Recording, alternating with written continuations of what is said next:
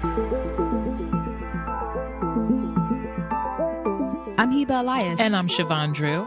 And, welcome, to Momentum, a Race Forward podcast, where we explore how racial justice work Is showing up everywhere around us.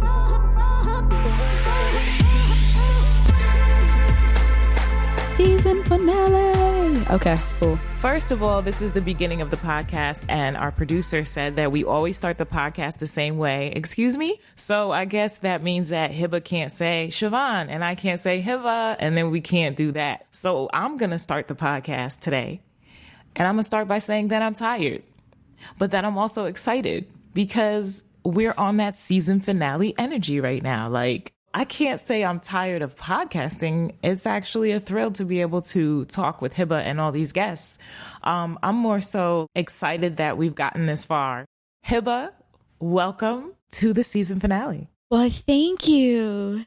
Thank you, Siobhan. Thank you for the warm welcome. Love our banter portion. Double check. Let's double check the chat to make sure that, you know, our producer has not, um, okay, we good. We're good. We good, girl.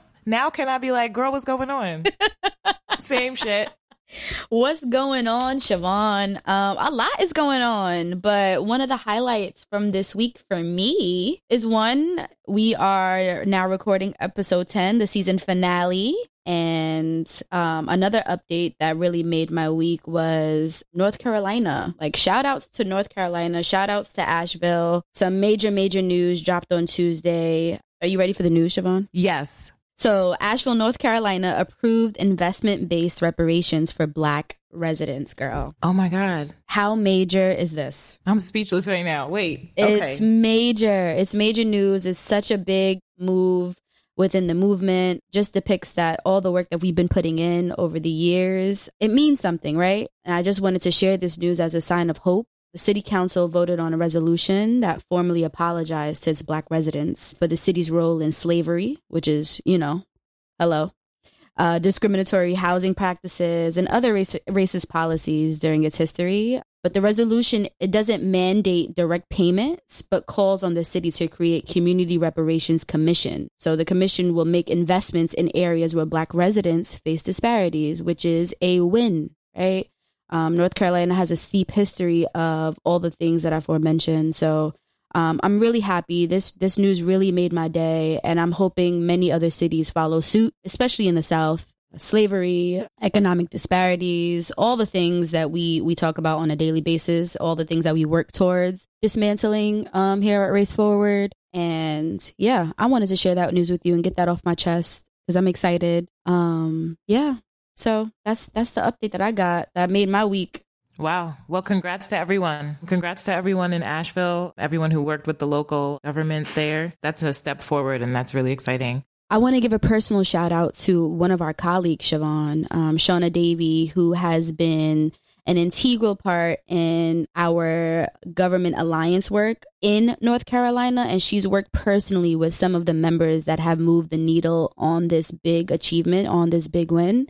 So shout outs to Shauna Davy, shout outs to our GARE team that has been knee deep in the paint with government officials trying to get these wins. So awesome. Congrats, Shauna, Anna, Ariana, Government Alliance on Race and Equity team. This is amazing. What else is Poppington? I mean, a lot is Poppington, but I really wanted to get into being that it's our season finale, Siobhan. I wanted to get into some of the reviews from many of our listeners. Oh, some of these were very touching to me as I was reading them. Some of y'all on our social handles on our Twitter, we have Katie Rose. Um, shout outs to you, Katie. We have Sandrine Hope at France Tubama. And then we have Ruby's TG. Shout outs to y'all on Twitter. And then we also have a few on Instagram. You know, Instagram is my favorite social media handle, Siobhan. You know, I'm on there 24 7, even though I shouldn't be. Yeah, because you post your glam shots on there.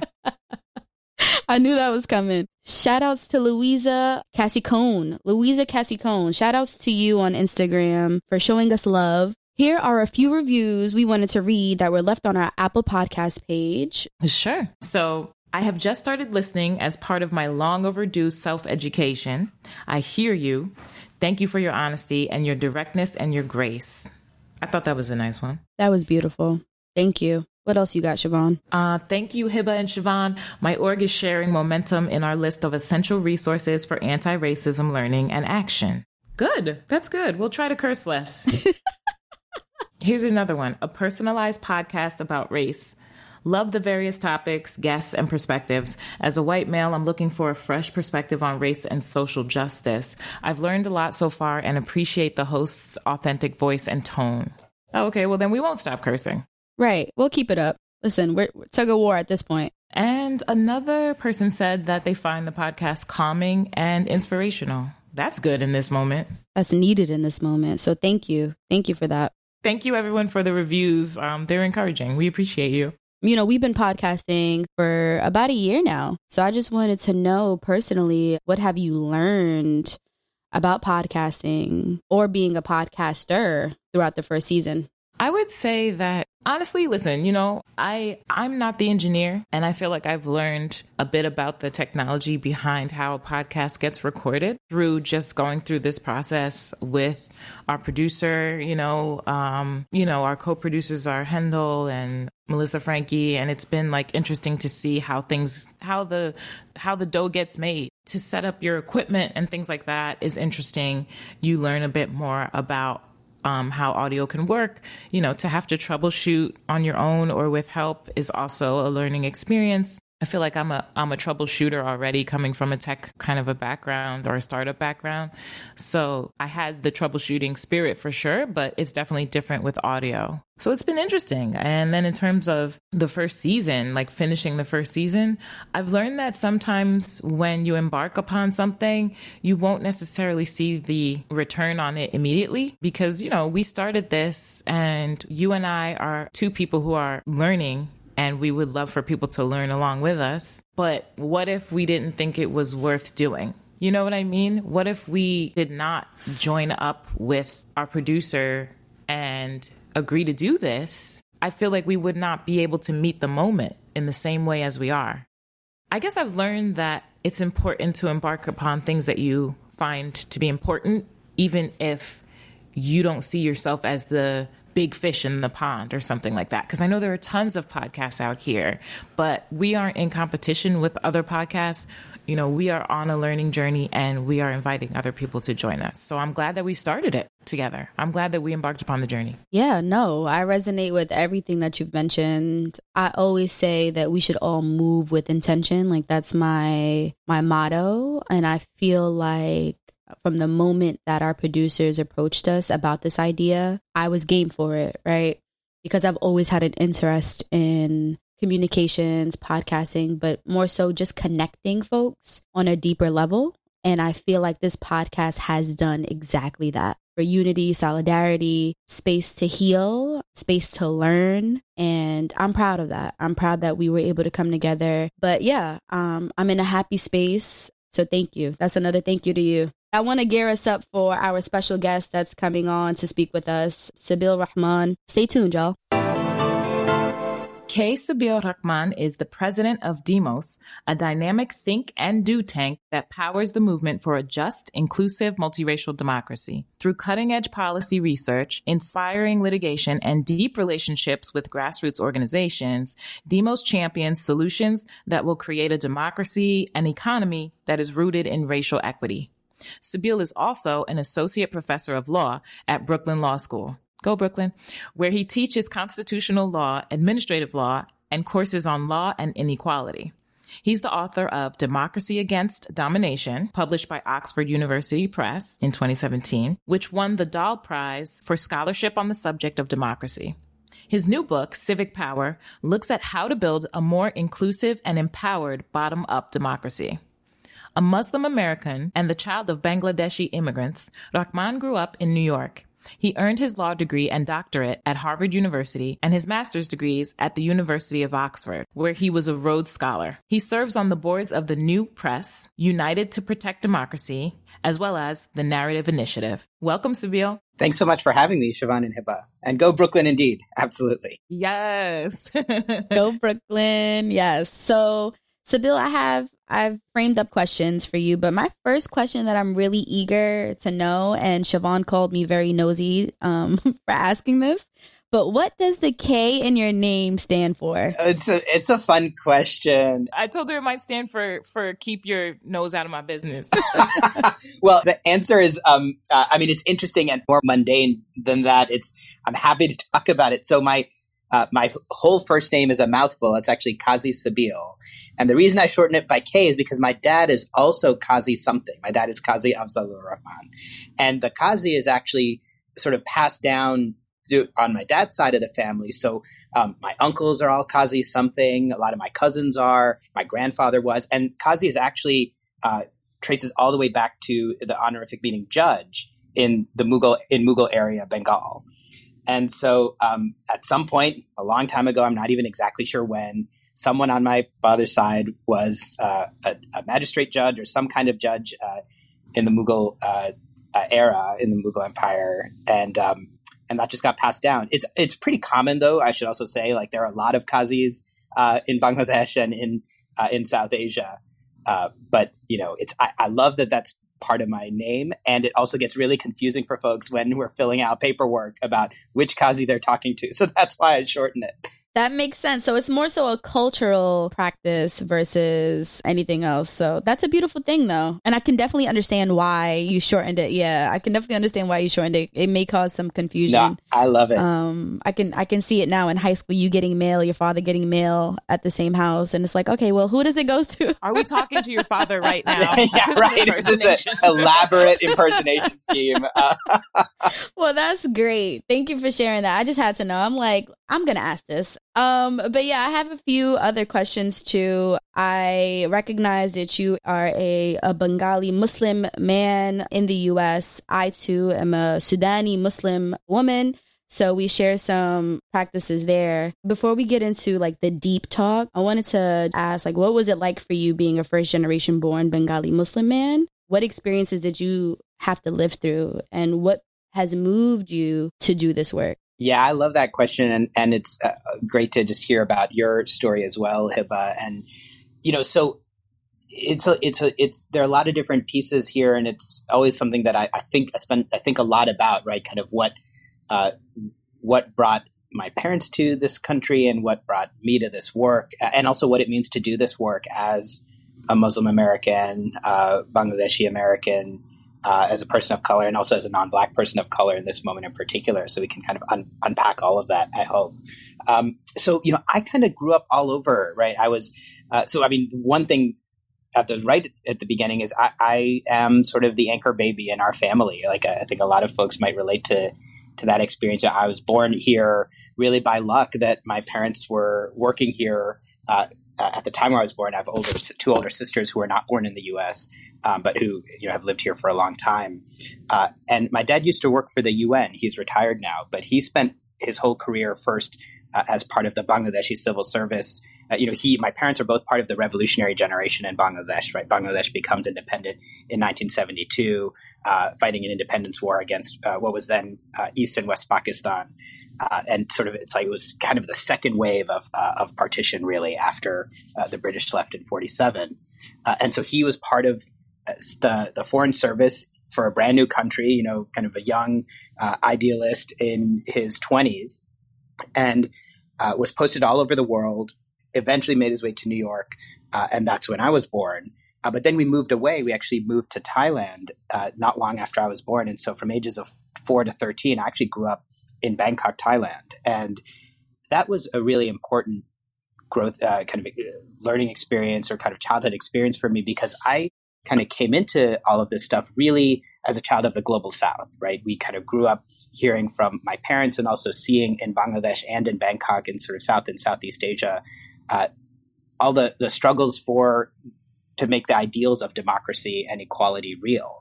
You know, my parents would, would grow up listening to Martin Luther King and Malcolm X and JFK on Voice of America radio, right, as they were navigating the freedom struggles in Bangladesh in the 70s.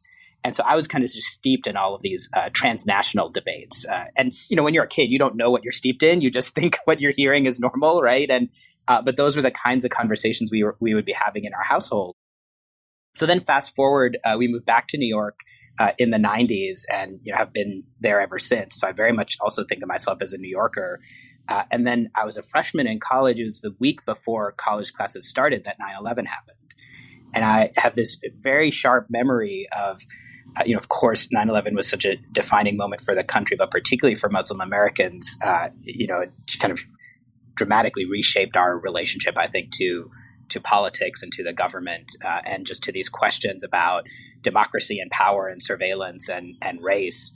Uh, but I remember at the time, you know, the, the dominant uh, feeling uh, for me, but for a lot of uh, other Muslim Americans that I was around, really being one of fear, right? And and one that, well, you know, should we join the protests against uh, against the, the Iraq War, for example, or not? Because we're because because we know that we're we're being watched, and we know that we have family members who you know have visa applications pending, or you know, just, there's just a lot of fear, and that fear bred silence.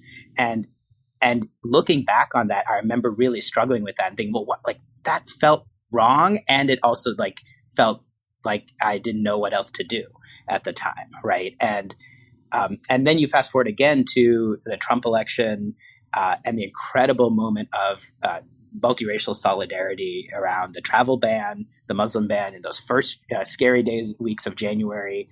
Uh, and, you know, I think uh, so much of my own thinking about this work has been about, you know, both understanding the deep interconnections between race, economic inequality, uh, anti democracy and authoritarianism, not just in this country, but in, in the world.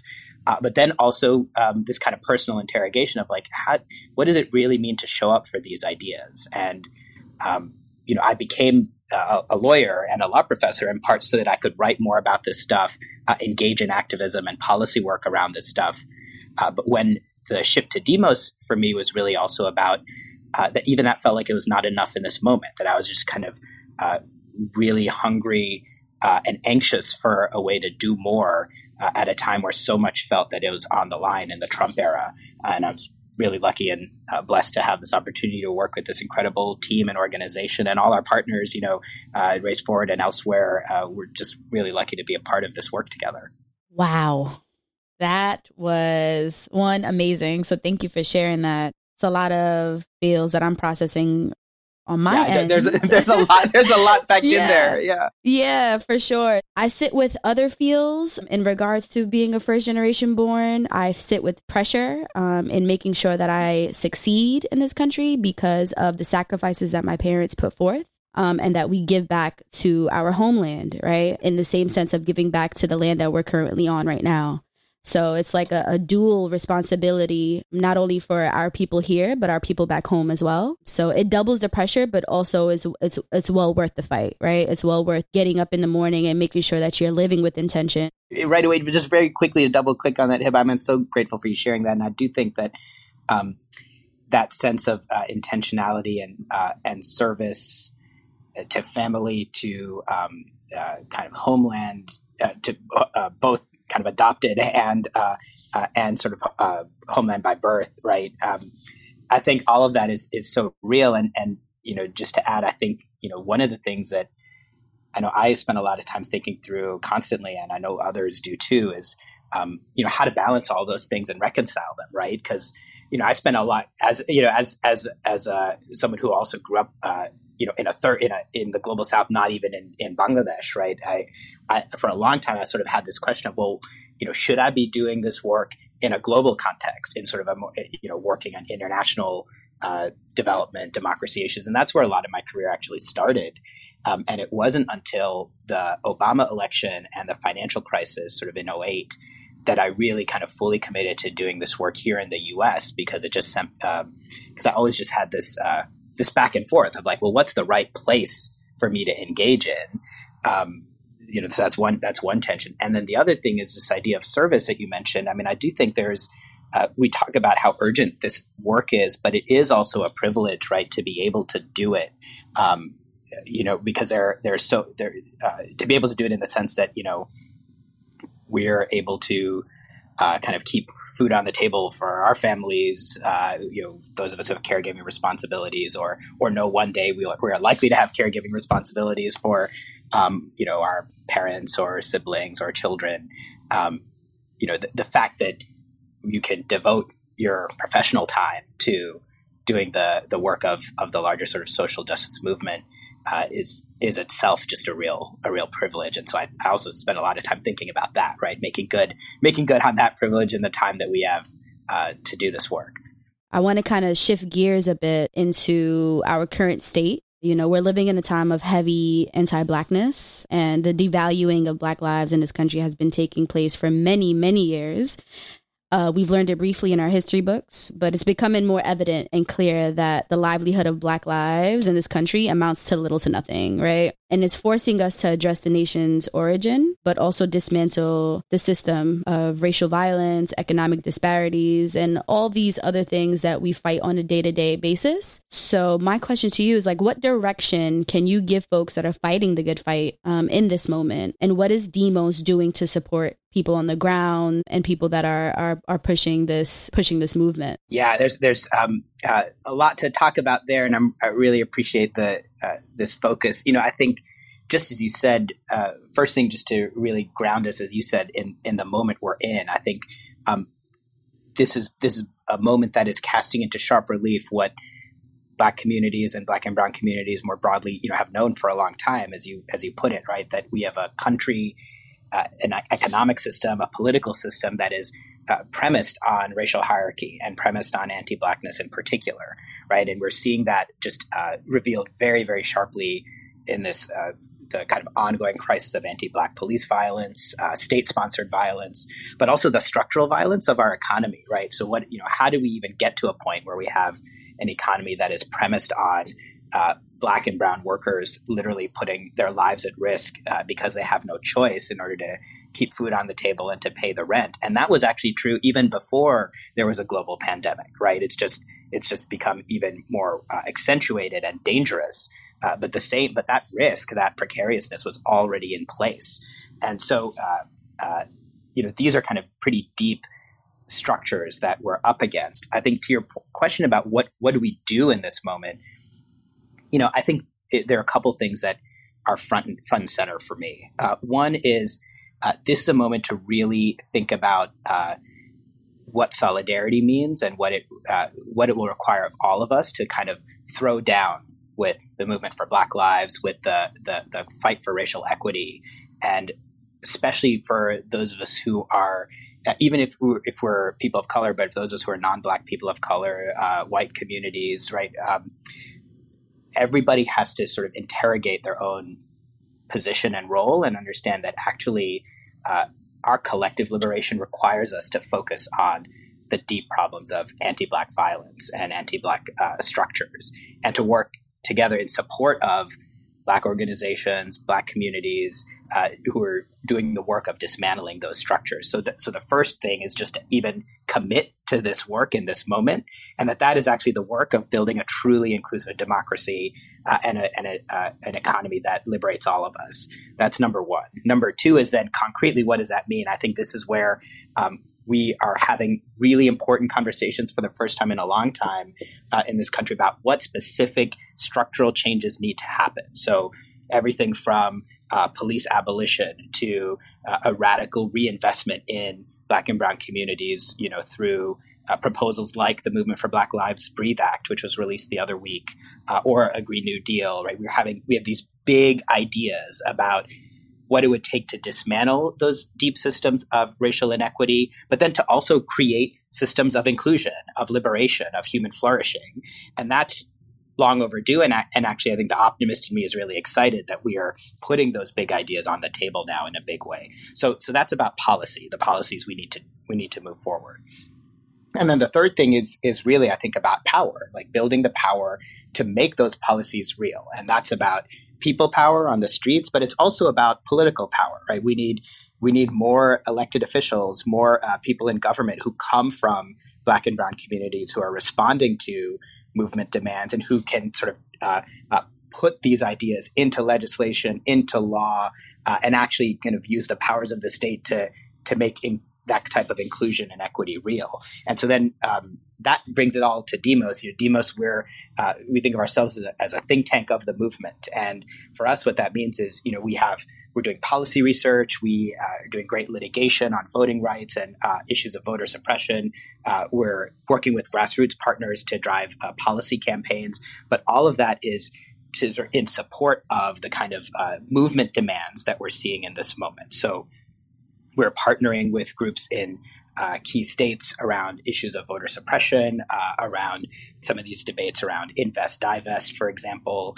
Um, we're uh, trying to move some of the national policy conversations to take these ideas more seriously and, and to kind of help move them across the finish line on everything from uh, climate equity to uh, debt cancellation to voting rights. And so um, there's a lot that's going on uh, in the organization, but even even that's sort of a small piece of the larger puzzle, uh, which is why we're so grateful for uh, our partners as we're doing this work together.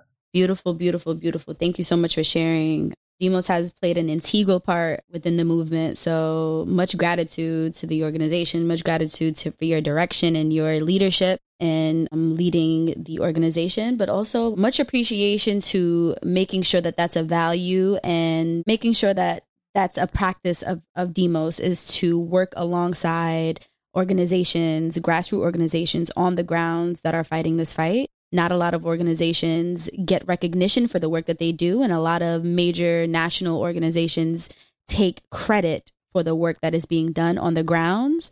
So that's one thing that I can highlight from Demos, and you guys do it phenomenally, is crediting the organizations that are on the ground doing the work. It's a great value to have, and I highly encourage many uh, national organizations to follow suit. And I also wanted to pass the mic to Siobhan. Um, I feel like, Siobhan, you've been listening in. So I'm going to stop talking and I'm going to let you lead our conversation. Well, sure. I mean, I was, yeah, I was listening and wrapped, you know, so no worries at all. I, I was taking notes and everything. Um, I do have some questions about, I guess, being an author. Can you tell us, like, give us an overview, Sabeel, of the two books that I mentioned in your bio that you wrote? Yeah, sure. And um, happy to do that. And it's also uh, just thinking about a piece you mentioned, uh, Hiba, that the importance of sort of uh, connecting all of our work to the folks who are moving this on the ground and doing the, the, the kind of door to door organizing and, and in community, especially in black and brown communities. You know, that's uh, that doesn't just happen. That's a that's an ongoing process, and it's also an ongoing learning process. And so, one thing I'll say that you know I I'll talk about these two books, but also one of the things that I learned a lot in the course of uh, doing this work as an academic, and I'm learning every day as I'm in the work now at Demos, is that uh, there is a different way of thinking about new ideas when you're doing it in partnership with folks who are leading the work on the ground. And it's not, it's sort of different from the traditional, like, you know, go into the library, read a lot of stuff, and then write a lot of stuff. You know, I—I—I—I'm an academic by training, so I, of course, love doing that kind of work. Um, but you know, part of my own journey to this work was sort of getting more and more frustrated with that traditional way of uh, mode of just reading and writing and thinking, and wanting to be thinking with folks who are doing this work on the ground. Um, yes, and so talk about uh, and, that tension. Yeah, because and you, so you've gone to some institutions that are pretty totally. major, but also have their own white supremacy type uh, of totally. legacy. So, what talk about that? Totally. Yeah, absolutely. And so, I mean, just to, to use the, the books as an example, right? Like, um, each of the books uh, for me are, are kind of uh, marker points on it on my own journey. You know, the, the first book, Democracy Against Domination, came out of my uh, uh, my dissertation work, and you know that was really a book where I was I'm starting to think through uh, you know this idea of that oh you know even when we talk about uh, economic policy, why does economic policy conversations feel so uh, unrooted from the kind of deep forms of inequality and suffering and uh, and just extraction, right? That seems to dominate our economy. And I was really frustrated at the time with the Obama administration's response to the financial crisis, where it really felt like um, kind of like yes, it was there was uh, better policies than we had had before, but it still felt very top down, technocratic. You know, the same uh, kind of policy wonks trying to tinker around the edges and make some good policy, sure, but leaving a lot of the structural inequities that the 2008 financial crisis revealed in place. And what was that about? Like, why, why, why would the most uh, progressive president, perhaps of our lifetime, uh, with big majorities in Congress, still fall so short in um, in the response to what was then the worst economic crisis, you know, since the Great Depression. And the, where I came down in that book was that really it's a problem of power and ideology that you can't you can't get the kind of structural transformative change you need unless you first kind of uh, are willing to take head on those deep uh, structures of race and economic power, which requires an ideological shift. Right? That's a that's a um, it's sort of the, the long legacy of the Reagan years that that even in the Obama era, you had a lot of Democrats who still thought that the right thing to do was to keep uh, uh, Wall Street and finance afloat, and that that was just as important, if not more important, than uh, dealing with, say, the the home ownership crisis in Black America. Um, and so that's an ideological problem, uh, but then it's also a power problem because you needed a different kind of people power and then a different type of uh, political power to force those more structural issues onto the table.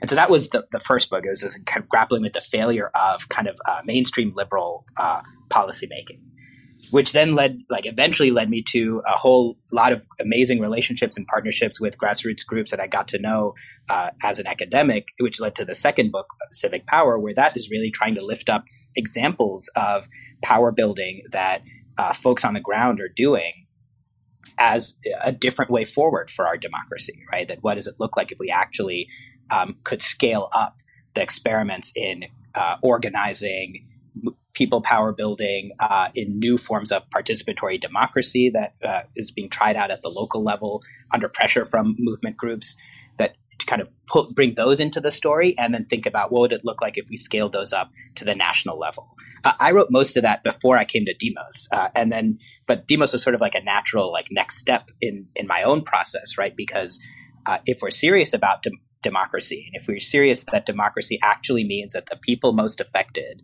should be the ones who are making the decisions, that you know it's a simple idea, but it's a pretty radical one. Um, that actually means that you like you have to do the work in a different way. It means that we have to be thinking through with black and brown communities and leaders and workers on the ground, you know, who, what are the real problems? What might more transformative, bold solutions look like? And then find ways to elevate those, credential those, and move them forward. Um, so that's just a little bit of kind of my my own uh, intellectual journey into this work. I mean, I will say that just about the kind of elite institutions piece, um, it's a really really interesting question because I, uh, having gone through some of these kind of uh, very elite credentialing uh, institutions, that kind of gave me a lot of room to maneuver, right? Like I was able to do this kind of work often on the side uh, because I had gone to Harvard, because I became a law professor, right? Because I sort of had the credential of uh, going to Oxford or what, what have you. Um, but it, it's also been interesting to see um, how much those institutions are being pressured from within uh, by students, right? Like I have, before I came to Demos, I was a, I was teaching and um, often I was one of the few uh, professors of color. Uh, there was one semester where I went back to Harvard Law School to teach um, and constitutional law for a semester, and I was the only uh, person of color teaching constitutional law that whole year. And and so I had a lot of students who were just like super hungry to do more movement facing work, to think about how they can uh, use their education and their uh, platforms to uh, do more transformative work. And so that was, uh, I think, really interesting and exciting to also just see how those institutions are being challenged from within. Wow. Well, you took me right into my next question.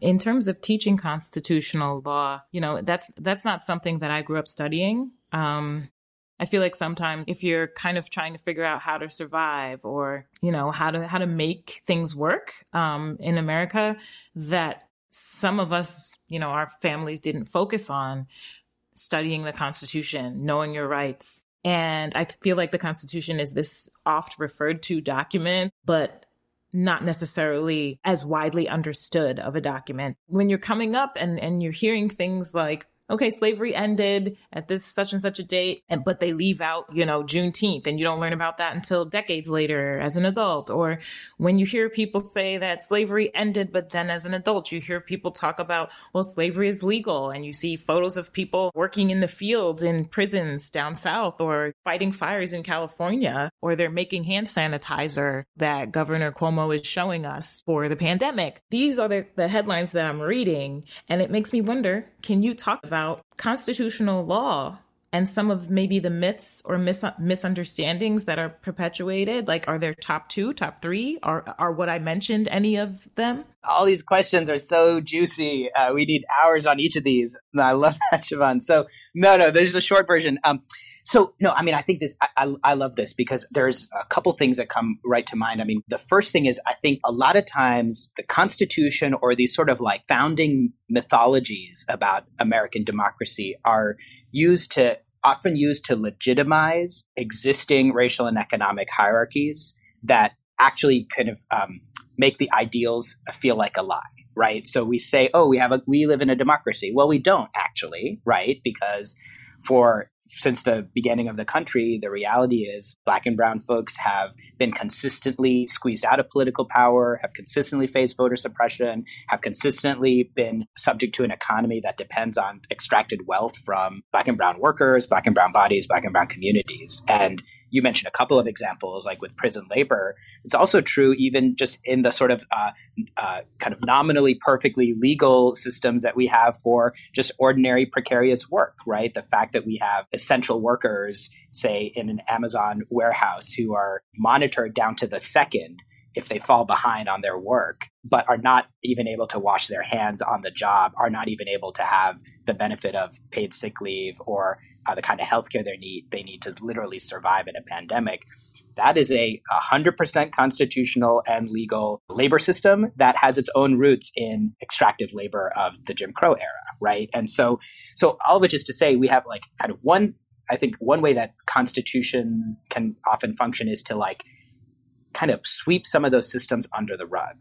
But the thing that I find so powerful is that when you look at the counter history of the movements for justice, so often our movements for justice have, have also been trying to reclaim and use the power of constitutional ideas and the power of like the law itself to drive in another direction. So, you know, Frederick Douglass spends a lot of time has a number of these really important speeches that I uh, often use in my con law class, where he's he's trying to make the case for how how and why we should reimagine the Constitution without removing the provisions that enshrine the legacy of slavery, right? Like the Three Fifths Clause. And it's an, a reason why you have moments, eh, fights like during Reconstruction after the Civil War.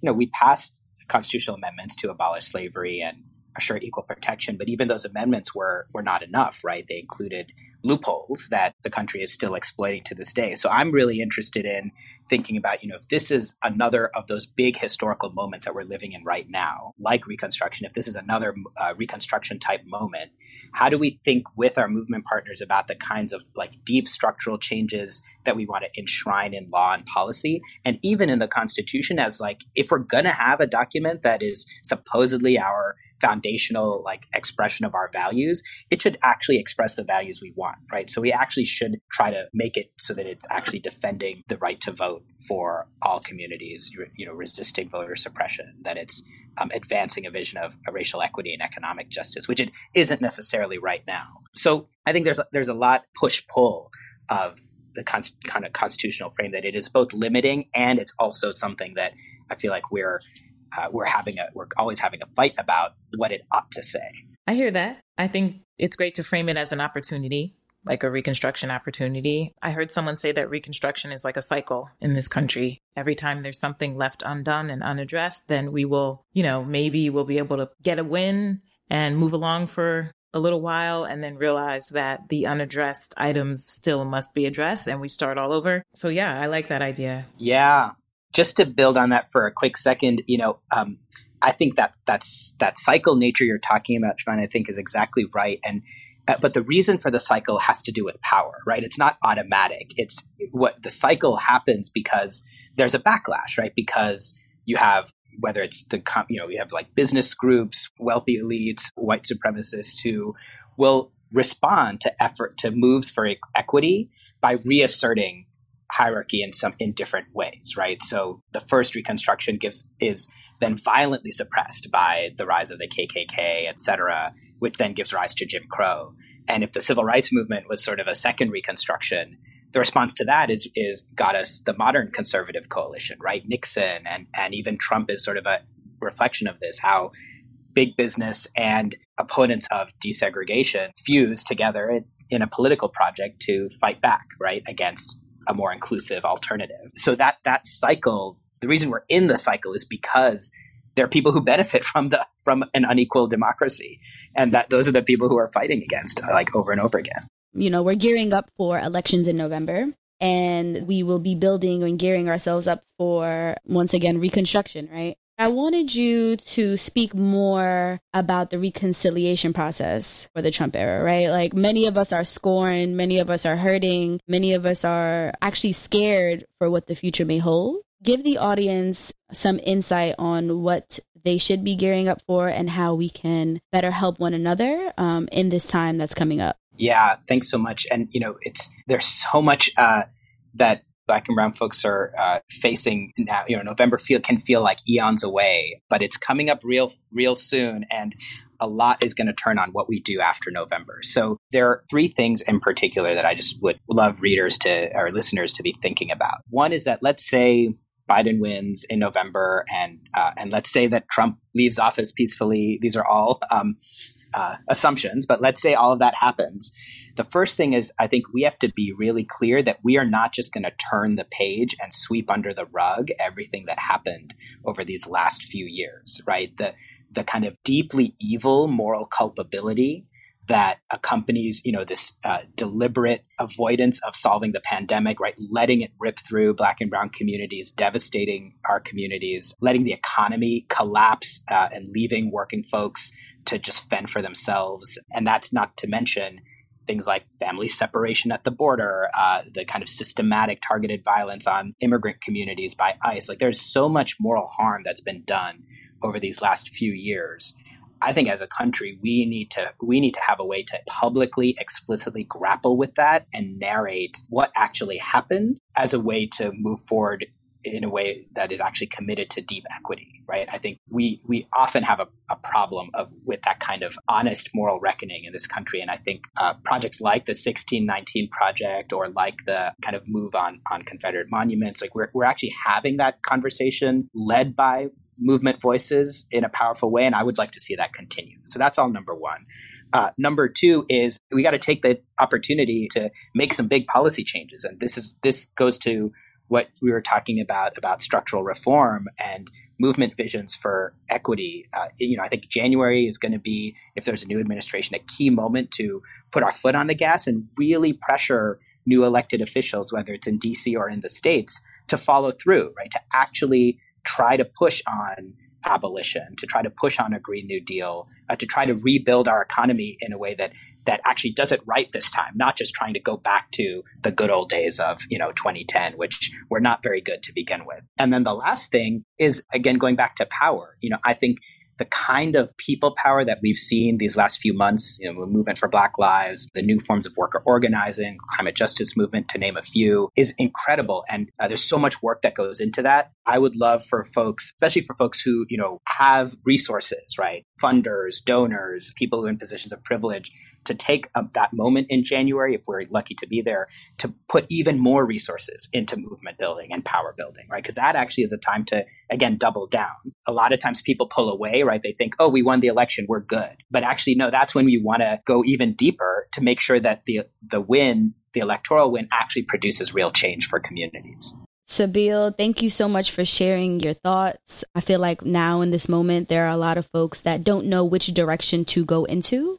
And I feel like the guidelines and the steps that you just um, are a start for folks, right? So much appreciation, much gratitude to you. We hope that we can have you back on the show. uh, I feel like our time today just wasn't enough, but we it's been a pleasure talking with you today, and we hope to have you back soon thanks so much, uh, Hiba and Siobhan. What a, it's a, been a really fun conversation, and I'm so grateful for the work that y'all are doing too, and driving these ideas forward. And it takes everybody to be a part of it. And I'm just uh, glad that we can be in this together. So thanks to all of you.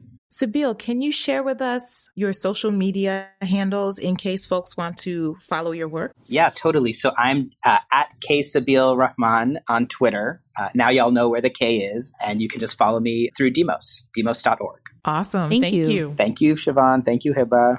Woo, Siobhan. We just wrapped our season finale. How do you feel? I feel great. Um, I feel real corny because I'm smiling from ear to ear, and um, I just feel good, girl. Like I feel like that conversation was very rich, and that there's so much more we could have talked about. So as a season finale, I love that we we created a cliffhanger. It's like, yo, we gotta have K Sabeel Rahman back.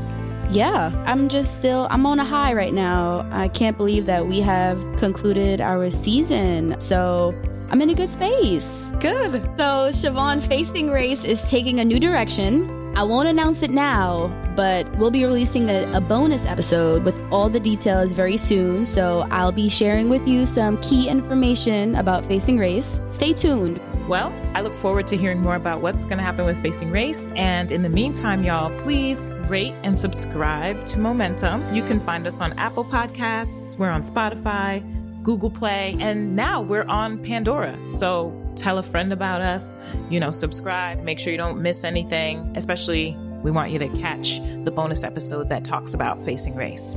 Siobhan, I was trying to express my love to you early in the episode, but our producer just shut us down. But now he wants us to share the love again. Girl, I- now do you even feel like doing it anymore?